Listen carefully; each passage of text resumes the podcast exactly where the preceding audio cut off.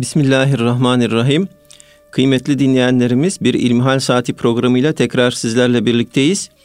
Yüce Rabbimizin selamı, rahmeti ve bereketi üzerimize olsun efendim. Rabbimize şükürler olsun. İstanbul'umuzu bembeyaz bir kara e, büründürdü. Değerli hocam sizlerden e, bize ulaşan soruları cevaplandırıyor. Değerli Doktor Ahmet Hamdi Yıldırım hocamız.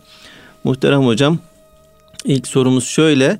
Covid aşısını yaptırmazsam dini bakımdan sorumlu olur muyum diyor dinleyicimiz. Elhamdülillahi Rabbil alemin ve salatu ve selamu ala Resulina Muhammedin ve ala alihi ve sahbihi ecmain. Şimdi haklı olarak kardeşimiz bir aşılanma süreci içerisine girdiğimiz şu zaman diliminde bu aşıyı yaptırıp yaptırmamanın dini açıdan bir zorunluluk olup olmadığını soruyor. Hemen peşinen ifade edeyim ki hiçbir e, tedavi mecbur değildir. Evet, tedavi olmamıza Hz. Peygamber aleyhissalatü vesselam Efendimiz tavsiye etmiştir. Birçok koruyucu hekimlik diye tabir edilen e, hastalanmamamızı doğuran şeyi bize Hz. Peygamber aleyhissalatü vesselam Efendimiz emrediyor. Efendim sabah kalktığınızda ellerinizi yıkayınız, yemekten önce yıkayınız, yemekten sonra yıkayınız. Ağız sağlığına itina gösteriniz. Efendimiz Aleyhisselatü Vesselam'ın gün içerisinde onlarca defayı bulan e, mısvak kullandığı rivayet ediliyor. Sabah kalktığında namaza e, başlamadan abdest alırken, namaza başlarken, yemekten önce, yemekten sonra yani e, onlarca defa diye ifade ediliyor. Hz. Peygamber aleyhissalatü vesselam Efendimiz ağız sağlığı mahiyetinde olan e, mısvak kullanmış. Bütün bunlar ve birçok benzeri şey işte e, hacamat olmamızı tavsiye ediyor. Efendim oruç tutmamızı tavsiye ediyor. E, seyahat etmemizi tavsiye ediyor. Şimdi seyahat ediniz, sıhhat bulunuz buyuruyor yaşadığınız ortamdan ayrıldığınızda farklı bir ortama intikal ettiğinizde oranın bakterileriyle, oranın mikroplarıyla tanışıyorsunuz ve vücudunuzun bağışıklığı artıyor. Hasılı kelam e, hastalandığınızda şifasını arayınız, tedavi olunuz buyuruyor Efendimiz Aleyhisselatü Vesselam. Fakat bunlar e, mecbursunuz tedavi olmaya şeklinde anlaşılmamış. Bir ruhsat olarak anlaşılmış tedaviye e, yeltenen insanların bu hadislerden hareketle şifalarını aramaları tavsiye edilmiş. Fakat e, eğer bir tedavi yüzde yüz sonuç verecek bir tedavi ise, yeme içme gibi ise, yani bir insan düşünün, yemeği içmeyi bıraktığında bir müddet sonra vücudu zayıf düşecek ve belki de e, netice itibariyle uzun süre yemeden içmeden kesilirse ölümle neticelenecek. Nitekim bazı kimseler işte ölüm orucu dedikleri oruç kelimesini de e, lekeleyecek bir şekilde ölümle orucu özdeşleştirerek bir takım e, eylemlerin içerisine giriyorlar. Yeme içme en azından namazı ayakta kılabilecek kadar sağlığın temini açısından bu kadarı farz olarak görülmüş. Yani yemeden içmeden bir insan kesilirse o zaman e, işte vücut takati zayıflar. Namazı ayakta kılamaz da yatarak oturarak kılmak durumunda kalabilir. Binaenaleyh yeme içme gibi faydası yüzde yüz olan bir tedavi söz konusu ise bunu olmak mecburiyetindeyiz. Mesela adamın eli kesilmiş. Derhal müdahale edilmesi ve kanın durdurulması lazım. Aksi halde kan kaybından ölür. Efendim hani tedavi olmak bir e, ihtiyari meseleydi. Kişinin kendi tercihine kalmış bir meseleydi. E adam istemiyor tedavi olmak. Hayır bu intihara girer. Niye? Çünkü açık ve net olarak görünüyor. Yani kan kaybından adam ölecek. Fakat e, bir ameliyat düşünün. Başarılı olma şansı yüzde elli, başarısız olma şansı da yüzde elli. Kaldı ki başarılı olduğunda da birçok yan etkisi, bir takım komplikasyonları da beraberinde gelecek. İşte bir takım insanları anestezi esnasında kaybediyoruz. Efendim şekeri vardır, tansiyonu vardır, şuyu vardır, buyu vardır. Anesteziye tahammül edemiyor ve ameliyat olmadan ölebiliyor. Bu yönüyle aman sen bu ameliyatı olmazsan e, ölürsün mecbur bu ameliyatı olacaksın diye herhangi bir e, dayatma yapmak doğru değil. Nitekim bugün insanlığın ulaştığı akli tecrübede e, tedavi reddetme hakkı diye bir hakkı hastalara tanımaktadır. Yani bütün uluslararası kabul görmüş standartlara göre bir kimse tedaviyi reddetme hakkına sahiptir. Fakat e, hastalığı bireysel olarak, ferdi olarak göğüslemekle, onun sıkıntılarına katlanmakla işin toplumsal boyutunu göz ardı etmememiz gerekiyor. Evet ben hastalığıma razıyım. Ben bu hastalıkta idare ederim. E, bu tedavi olursa yerine başka bir arıza çıkacak. Dolayısıyla ben buna alışmışım. Beni bırakın ben bu halimle yaşayayım diyebilir bir insan. Hatta yoğun bakım ünitelerinde olan e, bir kimsenin kalbi durduğunda hemen doktorlar müdahale ediyorlar. Tekrar e, canlandırmaya çalışıyorlar. Kalp masajı yapıyorlar. Bir takım e, tıbbi protokolleri uyguluyorlar. Bir insan diyebilir kardeşim yani bir daha benim kalbim durduğunda beni kurcalamayın. Kurcalamayın ya. Madem ölüm mukadderse öleyim gideyim diyebilir ve buna da saygı göstermek gerekir. Fakat eğer e, işin toplumsal boyutuna bakmamız gerekirse yani bir bakteri, bir salgın ortalıkta dolaşıyor ve bu salgının kökünü kazıyabilmek için de aşılanması gerekiyor insanların. En azından dörtte üçünün, beşte dördünün aşılanması gerekiyor ki salgın boyutundan toplum çıkmış olsun. Burada temel problem henüz bu aşıların güvenilirliğinin test edilmemiş olmasıdır. Yani yüzde yüz bu aşılar sağlıklı aşılardır. Bunlar sadece işte belli bir hastalığa karşı insan bünyesini korurlar. Bunun yanında başka bir yan etkileri bulunmaz düzeyinde bir garanti verilmiyor. Böyle bir garanti verilmediği için de, verilemediği için de aşı olmadan önce efendim bir takım taahhütnameler imzalatılıyor. Yani henüz bu aşının e, aşı olma, aşı olarak tescil edilme süreci tamamlanmamıştır. Yani henüz deneme aşamasındadır.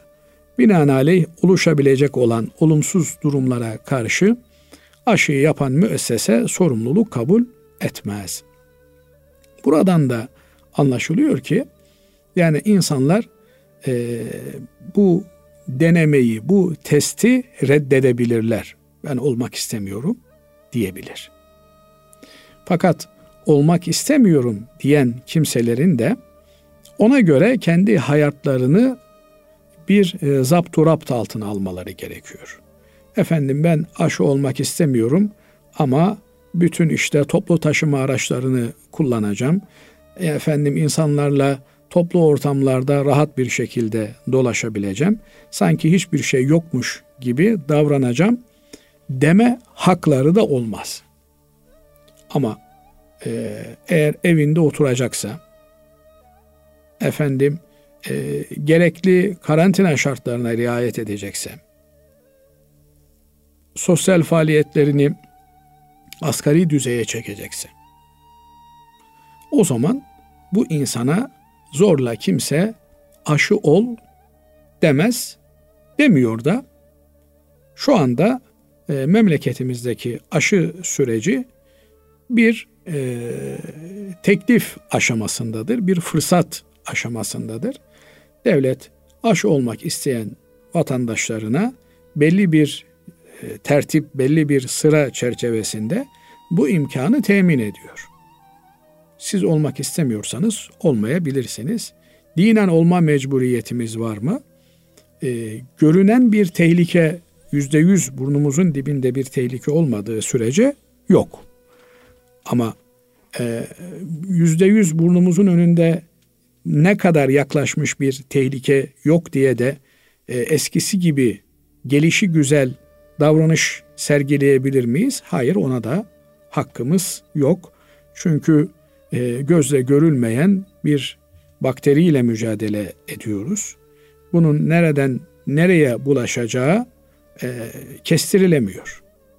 Ama tedbirler çerçevesinde dikkatli bir hayat sürmek durumundayız.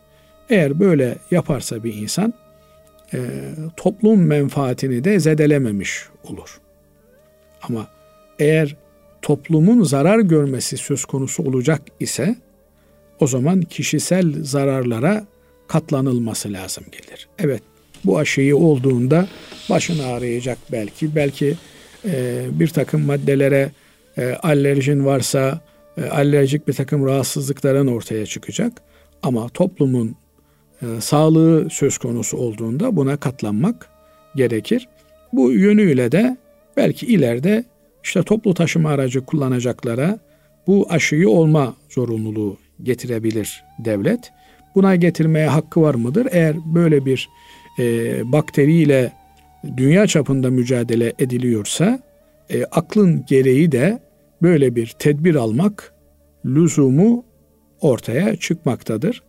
Dolayısıyla e, tabii birçok şey söyleniliyor, konuşuluyor. Lehte konuşanlar var, aleyhte konuşanlar var. Dinin bu husustaki görüşü çok nettir.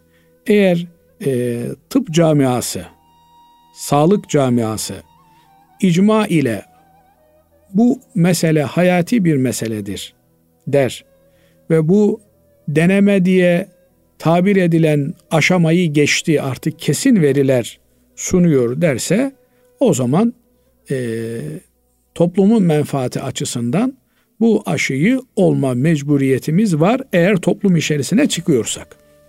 Ama henüz deneme aşamasındadır.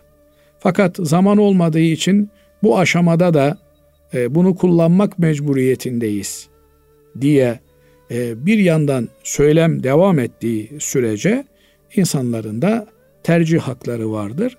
Bu tercihi olumlu veya olumsuz kullanabilirler. Bu bilgi düzeyi böyle devam ettiği sürece e, aşı olmadı ve bundan dolayı hastalığa yakalandı ve öldü diye bir insan efendim aşı olmadı bak bu intihar hükmüne geçti denilemez. Hepimiz bir gün öleceğiz. Ya trafik kazasından ya bir bakterinin musallat olmasından Allah iman selameti versin. Fakat e, tekrar edecek olursak cümleyi eğer tıp camiası icma ile yani söz birliği ederek artık bu aşının etkinliği ispatlanmıştır ve e, bu bakteriye karşı güçlü bir savunma mekanizması oluşturuyor. Dolayısıyla bunu olmamız lazım denildiğinde evet hepimizin olması toplumsal bir gereklilik haline gelir. Değerli hocam, efendim şimdi e, malum e, bilim ve tıp camiası her şeyde hani e, meselelerde yüzde yüz bir ortak görüşe varamıyor. Bu kastettiğiniz ortak görüş yani aşağı yukarı yüzde kaç olması lazım? Şimdi elbette her alanda bir takım aykırı sesler çıkabilirler. Ama işin uzmanlarının söz söyleme hakkı olan kimselerin olayla ilgili bir konsensüs sağlamaları önemli. Yani mesela Türkiye'deki diyelim e, Sağlık Bilim Kurulu e, böyle bir şey e, söylerse yeterli olur mu? İşte Türkiye'deki Sağlık Bilim Kurulu üyelerinin ayarındaki doktorlar e, eğer bir konsensüs oluşturmuşlarsa yani bir adam vardır ki hakikaten alanında yetkindir, uzmandır. Ama ben işte öyle toplantı toplantı bu tür prosedürlere gelemem diye herhangi bir yerde vazife almayı kabul etmiyor. Fakat araştırmalarını yapmış, tespitlerini yapmış, laboratuvar çalışmalarını yapmış, görmüş ki efendim bu aşı e, beklenilen faydadan çok başka zararlar e, doğuruyor ve bunu da kamuoyuyla paylaşmış. Bu e, sese biz kulak veririz. Yani e, bu aykırı seslerin olması, ehli tarafından, uzmanları tarafından bu tür aykırı düşüncelerin olması demek ki bilimsel e, düzeyde e, bir söz birliğinin olmadığını gösterir. Böyle bir durumda da e, sıradan insanları zorlayamayız. Şu adam o, o bilim insanının görüşüne kani olmuştur. Binaenaleyh mutlak bir veri olmadığı için de dini olarak da burada bir mecburiyet dayatması içerisine insanları sokmamız doğru olmaz. Evet. Evet. Allah razı olsun. Tabii bu aşı meselesi e, daha uzun e, süre gündemimizi işgal edecek. Zaten e, aşılara karşı normal diğer aşılara karşı da bir takım süre gelen şeyler var. Olumsuz görüşler var. Şimdi değerli hocam ikinci sorumuza geçelim. Hayırlı günler hocam. Ben internet üzerinden köy ürünleri e, satan, salça, zeytinyağı gibi köy ürünleri satan hanım bir kardeşinizim. Kendim kredi kartı kullanmıyorum. Bizden alışveriş yapan kişi kredi kartı ile ödeme yapınca bizim rızkımıza haram karışmış olur mu? Vadesiz satış yapınca biz mesul olur muyuz? Sanırım burada vadeli e, demek istedi yanlış yazılmış öyle anlaşılıyor. Burada kişi kendi e, belirtmiş oluyor. Çoğu zaman da insanların nasıl ödeme yapacağını bilmiyoruz. Ben sadece hesap numarası veriyorum müşteriye ve bu şekilde satış yapıyorum diyor. Şimdi bankacılık sistemi maalesef e, hayatımızın her alanına girmiş bulunuyor. Özellikle de bu salgın sürecinde insanlar fiziki olarak sosyal mesafeyi koruma ihtiyacı hissettiklerinden dolayı bir yere gidip de alışveriş yapmaktansa uzaktan internet üzerinden ihtiyaçlarını karşılamayı tercih ediyorlar. Böyle olunca da tabii uzaktan parayı kurye ile gönderemiyorsunuz. Elektronik ortamda e, ya e, internet bankacılığı aracılığıyla veya kredi kartıyla efendim ödemenizi yapıyorsunuz. Kredi kartı iki türlü kullanılıyor biliyorsunuz. Bir ön ödemeli kartlar var ki bunlar bankamatik olarak bugünlerde kullanılıyor. Artık öyle eskisi gibi ön ödemeli kredi kartı anlayışı kalmadı. Bir de efendim siz kredi kartını kullanıyorsunuz. Adınıza borç yazılıyor. Bir ay sonra veya 40 gün sonra hesap kesim tarihinden 10 gün sonra siz borcunuzu e, kredi kartını kullandığınız bankaya veya işte e, katılım bankasına konvansiyonel veya katılım hangisi ise o bankaya borcunuzu ödüyorsunuz. Bir de eğer bir ürün satıyorsanız bu hanım kardeşimizin yaptığı gibi o zaman bir post cihazı kullanıyorsunuz. İnsanlar e, sizden alışveriş yapmak istediklerinde kredi kartını o post cihazından geçiriyorlar. Veya e, sanal ortamda yani internet ortamında bir takım e, post cihazı e, işlemini sağlayan e, mekanizmalar üzerinden, yazılımlar üzerinden kredi kartlarıyla alışverişlerini yapıyorlar. Siz bir ürün e, satıyorsunuz ve bunun karşılığında da bir meblağ ortaya koyuyorsunuz. Mesela diyorsunuz ki işte bir kilo tereyağı 50 lira diyorsunuz. E, 50 lirayı e, adam size ödüyor. Nasıl ödüyor? Ya EFT yapıyor, havale yapıyor veya işte kredi kartı üzerinden bu ödemeyi yapıyor. Siz de e, post cihazını kullandığınız veya işte programını kullandığınız yerle aranızdaki anlaşmaya göre, sözleşmeye göre e, ertesi gün ki böyle yaptığınızda bir kesinti söz konusu oluyor veya bir ay sonra e, katılım bankalara bunu sağlıyorlar. E, size ödenmiş olan parayı aynen geri alıyorsunuz. Burada e, bireysel olarak belki e, kredi kartının doğurabileceği zararlardan bir nebze kurtulma imkanı e, vadesinde borcunuzu ödeyip faize düşmemek yine post cihazı kullandırıyorsanız yani bir e, post cihazı almışsanız katılım bankasından onların belirlediği vadede parayı çekmek suretiyle e, siz e, bir nevi bir nebze faizden uzak durduğunuzu düşünüyorsunuz. Şimdi e, bununla beraber sizden alışveriş yapan kimselerin e, peşin aldıkları malları bankaya taksitlendirmeleri veya katılım bankalarına kar payı üzerinden taksitlendirmeleri nasıl oluyorsa artık o da e, türünden işlemlerle faizli bir işleme bulaşmaları söz konusu olabiliyor büyük bir ihtimalle. Zaten meşhur bir pazarlama sözü vardır. Eğer bir e, şeyi bedava kullanıyorsanız, bir ürünü bedava kullanıyorsanız ürün sizsinizdir deniliyor. Şimdi bu kredi kartlarını üstüne para vererek dağıtıyorlar. Efendim şu kadar alışveriş yaparsan, şu limitte alışveriş yaparsan 100 lira kazanırsın, 500 lira kazanırsın. Sanki e, babanızın oğlu, babanızın oğlu size böyle bir iyiliği yapmaz.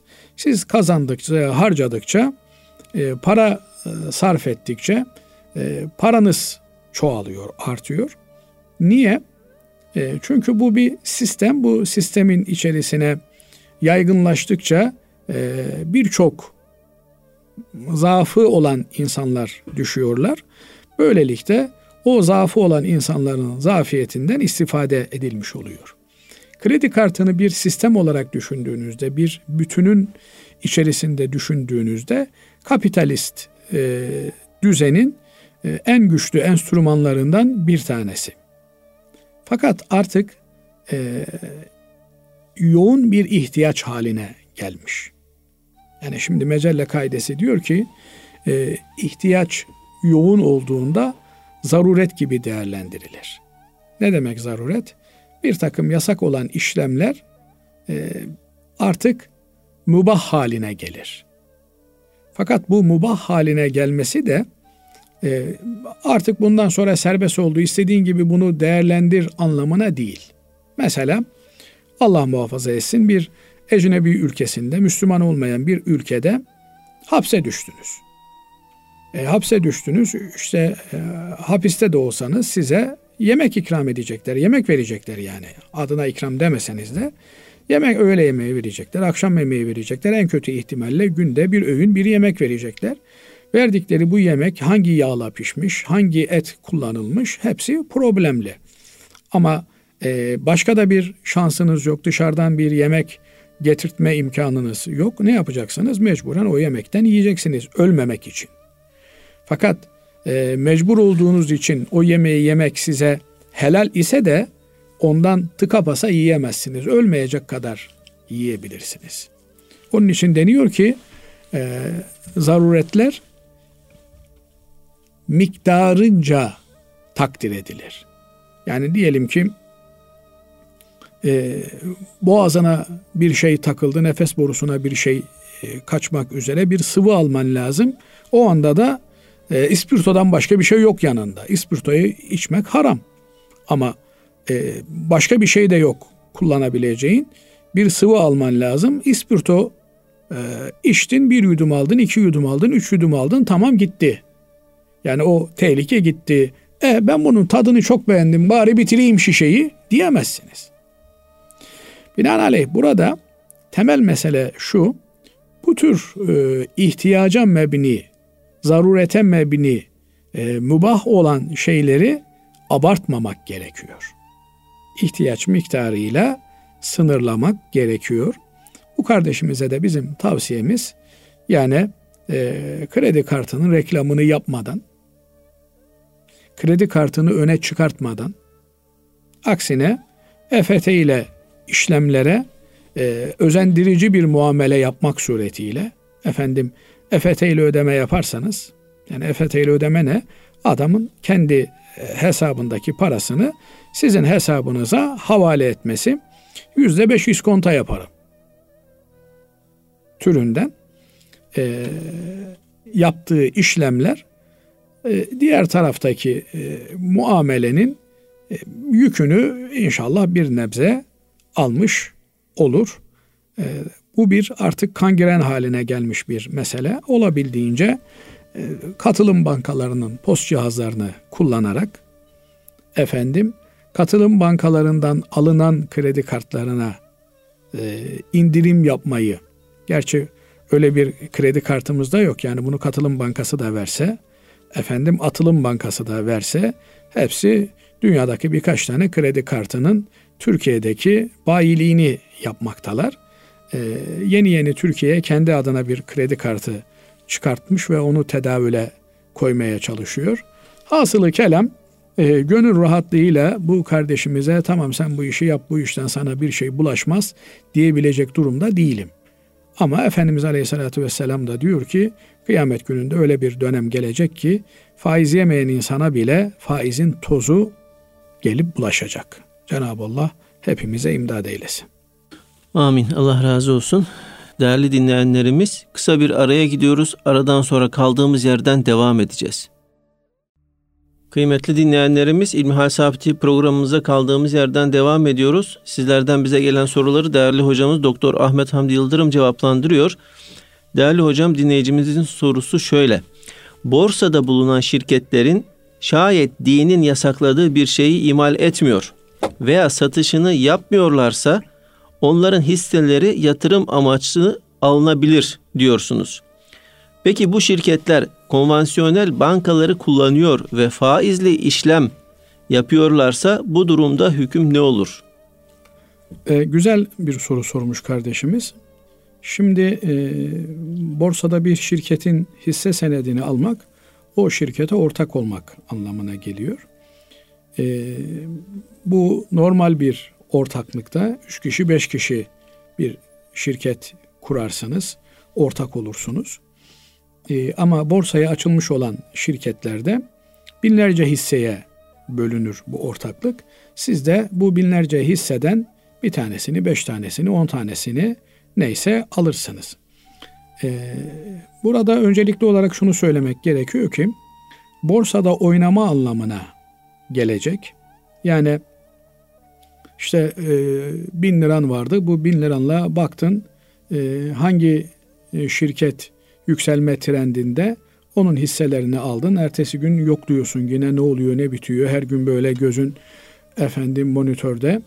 E, çıkınca satıyorsun, inince alıyorsun. Böyle bir buna yani spekülasyon diyorlar.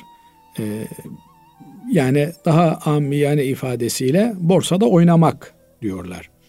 Bu oynama türü e, caiz bir işlem değil. Bu daha çok kumara benziyor.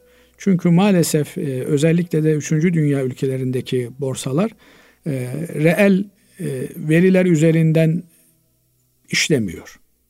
Yani bir şirketin e, yatırım yapmış, efendim e, çok kar e, yapmış, satış ağını genişletmiş, bu tür e, bir takım maddi veriler üzerine e, değeri yükselmiyor. Daha fazla spekülatif olan e, medyada çıkan haberler veya farklı bir takım enstrümanlarla bir anda değeri çıkıp bir anda değeri indirilebiliyor. Bu yönüyle önce yapılacak işlemin bir yatırım işlemi olması lazım. Yani benim elimde e, 300 bin lira, 500 bin lira bir para var. Ben bunu e, kenara bıraksam Türk lirası enflasyonist bir ortamda eriyen bir e, para birimi.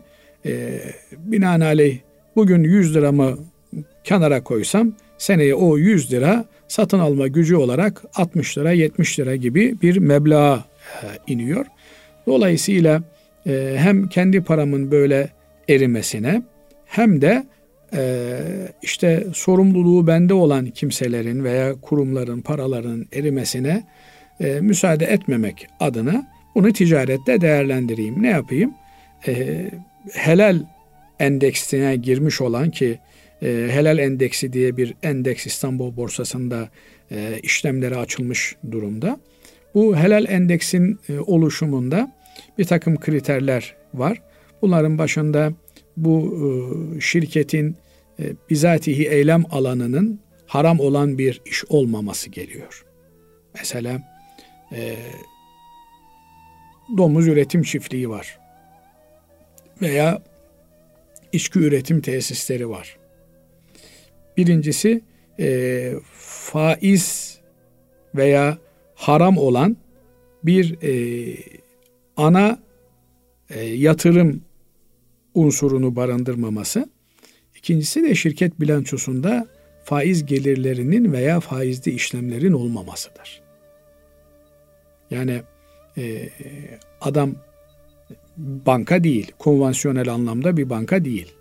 Fakat e, kendi kasasında para olmasına rağmen e, işte bir e, mal alacak, bir parti mal alacak, onu bir konvansiyonel bankadan faizle alıyor.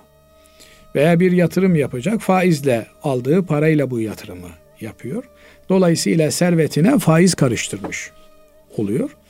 Bu kimseyle ortaklık yapmak da aynı vebali bizlere doğurur. Binaenaleyh e, borsada yatırım yapacak olan kardeşlerimizin dikkat etmeleri gereken husus e, helal endeksi taşıyan firmalara yatırımlarını yapmalarıdır. Bununla ilgili de tabi hem zekatlarının ödenmesi konusunda hem de başka meselelerde muhakkak e, bu endeksi çıkaran Katılım Bankalar Birliği'nin e, fetva komisyonuna da e, zaman zaman kendi ihtiyaçları ile ilgili müracaat etmeleri de gerekiyor. Dolayısıyla e, işin bir kumara dönüşmeden helal bir şekilde seyredebilmesi ve e, periyotları geldiğinde de zekatının ödenmesi suretiyle bir vebale de girilmemiş olması dikkat edilecek hususlar olarak karşımıza çıkıyor. Evet. Allah Yoksa, razı olsun. E, işte adam mesela lastik üretiyor. Araba lastiği üretiyor. E, uçak lastiği üretiyor. Efendim e, bu lastik üretmek haram değil. Ama e, kullandığı para e, faiz parası veya adam parayı e, mafyacılıktan elde etmiş. Çalmış. Efendim e, veya devletten çalarak bir servet elde etmiş. Yani bunlara da dikkat etmek elbette gerekiyor. Evet. Değerli hocam, diğer bir sorumuz. Müslüman bir kadına zina iftirası atıldığında kadının tutumu ne olmalıdır? Susmalı mı yoksa gidip hakkını savunmalı mıdır? Şimdi tabii e, zina suçu diğer hiçbir suça benzemiyor. Şuradan anlıyoruz. Zinanın bizzat kendisinden daha ağır olan ve toplum için yıkıcı olan onun şuyuğu yani konuşulur hale gelmesi toplumda bir realite olarak algılanmaya başlamasıdır. Bunu da şuradan anlıyoruz. En büyük suçun ispatı bile iki şahit ile yapılabilirken zina suçunun ispatında dört şahit aranmaktadır. Dört şahit ile e, ispata bağlanması neredeyse tanıklık ile bu suçun ispatını imkansız hale getirmektedir. Çünkü yani e, hem şahitler için çok ağır şartlar aranmaktadır hem de dört şahidin bizzat e, eylem esnasında e, eylemde bulunan kimseleri basması türünden bir şey gerekiyor ki e, böyle bir olayın vuku bulması neredeyse imkansızdır. Nitekim tarihte de Efendimiz Aleyhisselatü Vesselam döneminde e, ikrar ile sabit olmuştur. Yani itiraf ile sabit olmuştur ki itiraf e, en büyük delildir. Burada da e, Hz. Peygamber aleyhissalatü vesselam Efendimiz'e gelenleri Efendimiz her defasında geri çevirmiş ama dört defa e, aynı meselede gelip itirafta bulununca Bu dört şahit olarak kabul edilmiş ve cezaları infaz edilmiştir. Ayrıca zina suçunun cezası diğer hiçbir suçta bulunmayan çok ağır bir cezadır. Çok korkunç bir cezadır. Bu da gösteriyor ki zina çok büyük bir suçtur, çok büyük bir günahtır. Bundan daha büyüğü, daha ağırı o suçun alenileştirilmesidir. Bunun için kitaplarımız der ki yani bir yerde kazara böyle bir suça tanık oldunuz. Yani bir kişi tanık olabilir, iki kişi tanık olabilir. Efendim size düşen süküt etmektir. Çünkü mahkemeye gidip ben böyle bir şey gördüm diye tanıklık yapmaya kalksanız yanınızda üç tane daha şahit yoksa başınıza bela alırsınız. Efendim ben gördüm Ahmet Mehmet sen de gel sen de gör. Böyle bir densizlik de olmaz. Binaenaleyh yani ez cümle bu suçun tanıklarla ispatı adeta imkansızdır. Ancak bugün efendim bir takım setlerde, film setlerinde tahakkuk edebilecek bir hadisedir. Orada da bulunan insanların şahitlikleri muteber değildir. Hani bozacının şahidi şıracı diye bir laf var ya. Yani şahit olacak kimsenin sabah namazına cemaate iştirak eden, yatsı namazını cemaatle kılan, dini bütün hayatında hiç yalan söylememiş, kul hakkı yememiş, kimsenin önünde yemek yememiş, yani efendim lokontada, vitrinde, milletin gelip geçtiği bir yerde, işte sokakta çocukların imrenerek baktığı bir ortamda oturup keyifle yemek yiyorsa bir adam, bunun şahitliğini kabul etmez şer'i mahkeme. Niye? O adam demek ki hak, hukuk nedir bilmeyen bir gafilin teki.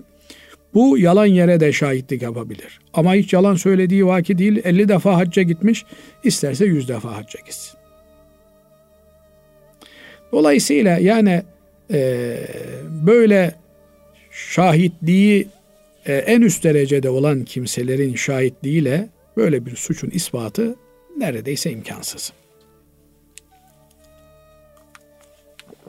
Böyle olunca artı e kardeşim ben gördüm gördüğümü söyleyeyim diye bir insan ortaya çıksa bizzat gördüğünü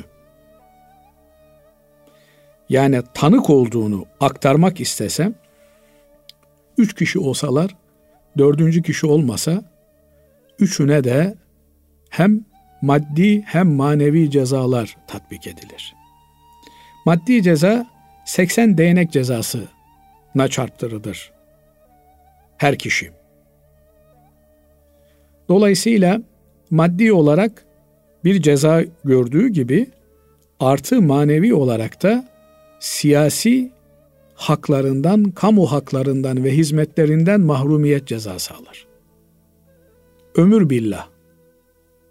Yani bir daha ebedi olarak hiçbir yerde tanıklığı kabul edilmez. Bir köye muhtar olmak istese muhtar olamaz. E sonra da tövbe etti, isterse tövbe etsin.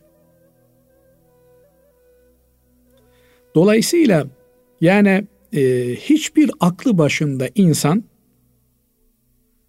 böyle bir gündemi ortaya atmaz.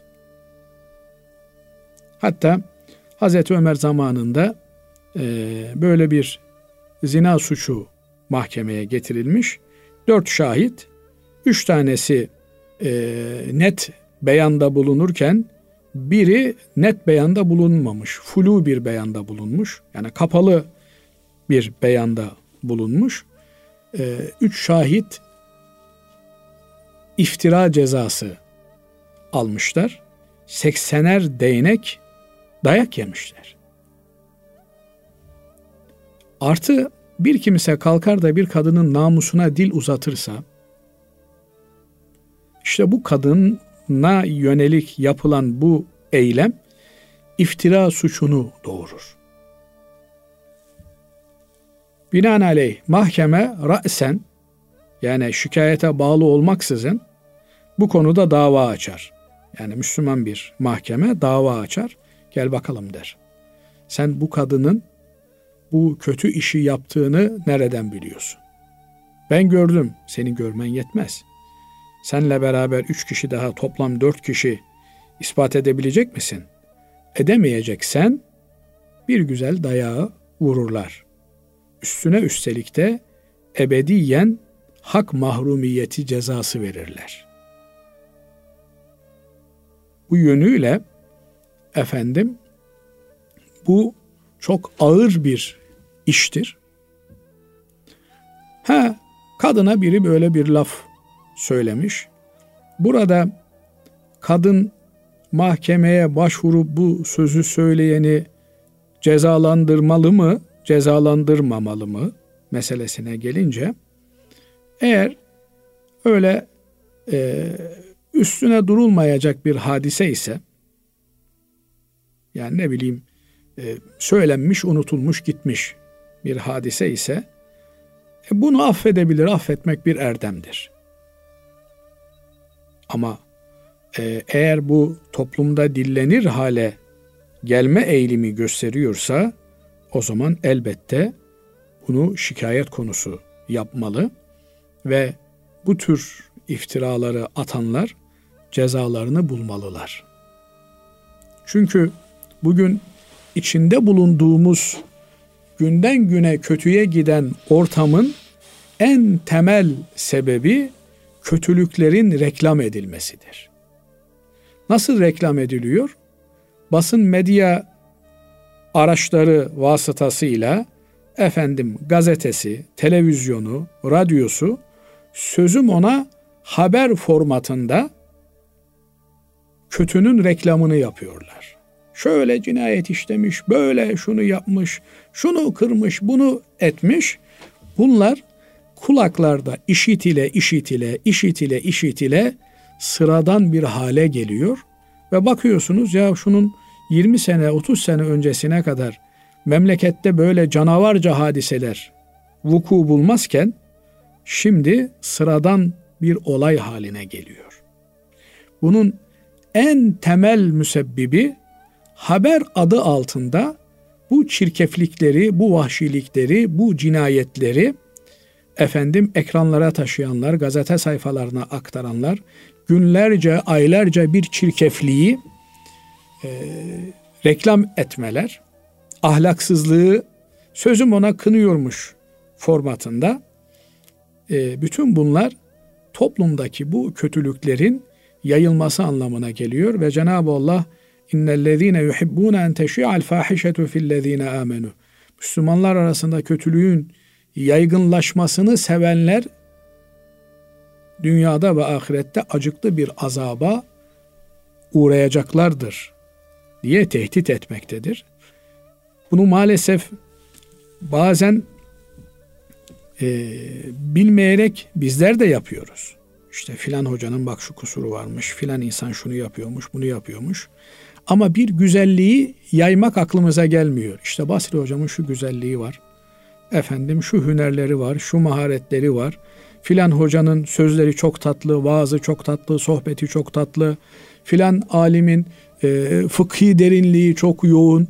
Böyle güzellikleri yaymak, gündeme getirmek, teşvik etmek yerine milletin ayıbını, kusurunu vesairesini araştırmayı ve onu gündem yapmayı şeytan bize sevimli gösteriyor. Allah muhafaza eylesin. Unutmamak gerekiyor ki inna Allah la yuhibbul cehra bis-su illa men zulim. Allah kötülüğün ifşa edilmesini, aşikar hale getirilmesini sevmez. Ancak mazlumsa bir insan, zulüm görmüşse, efendim işte bu e, sualinizde olduğu gibi bir kadına iftira atılmışsa, bir erkeğe iftira atılmışsa, yani kadın erkeğe yok bunun. Zina e, erkek cihetiyle daha ağır bir suçtur. Dolayısıyla böyle bir e, mazlumiyet söz konusu değilse bunun gündem haline getirilmemesi, üstünün örtülmesi gerekir. Evet. Değerli hocam bir diğer sorumuz şöyle. Saç tıraşı ile ilgili bir sorun var diyor dinleyicimiz saçın sadece başın üstünde kalacak şekilde gerisini kesmenin günah olduğu söyleniyor. Bu doğru mudur? Şimdi e, Hz. Peygamber aleyhissalatü vesselam Efendimizin sünnetinde gördüğümüz başın tamamının ya tıraş edilmesi ya da bırakılması salı verilmesidir.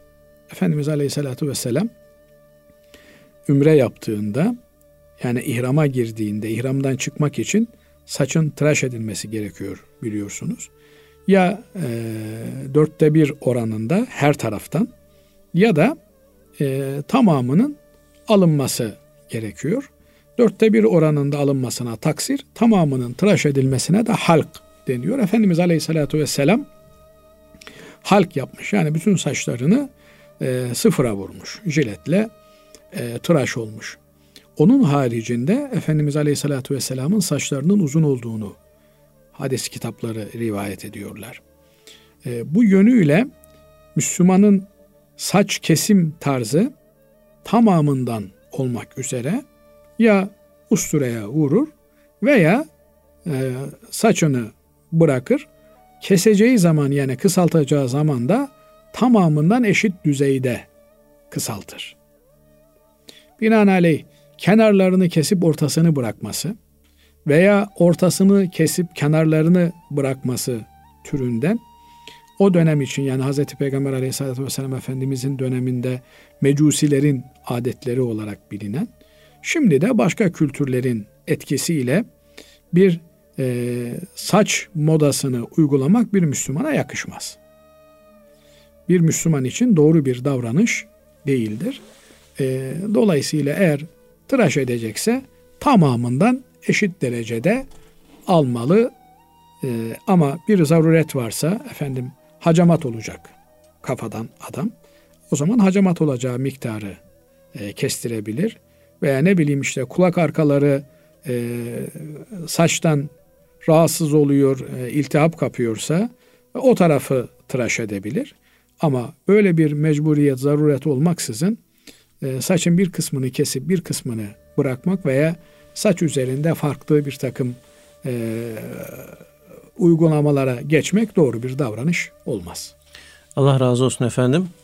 Kıymetli dinleyenlerimiz bugünkü İlmihal Saati programının sonuna ermiş bulunuyoruz. Hepinizi Allah'a emanet ediyoruz efendim. Hoşçakalın.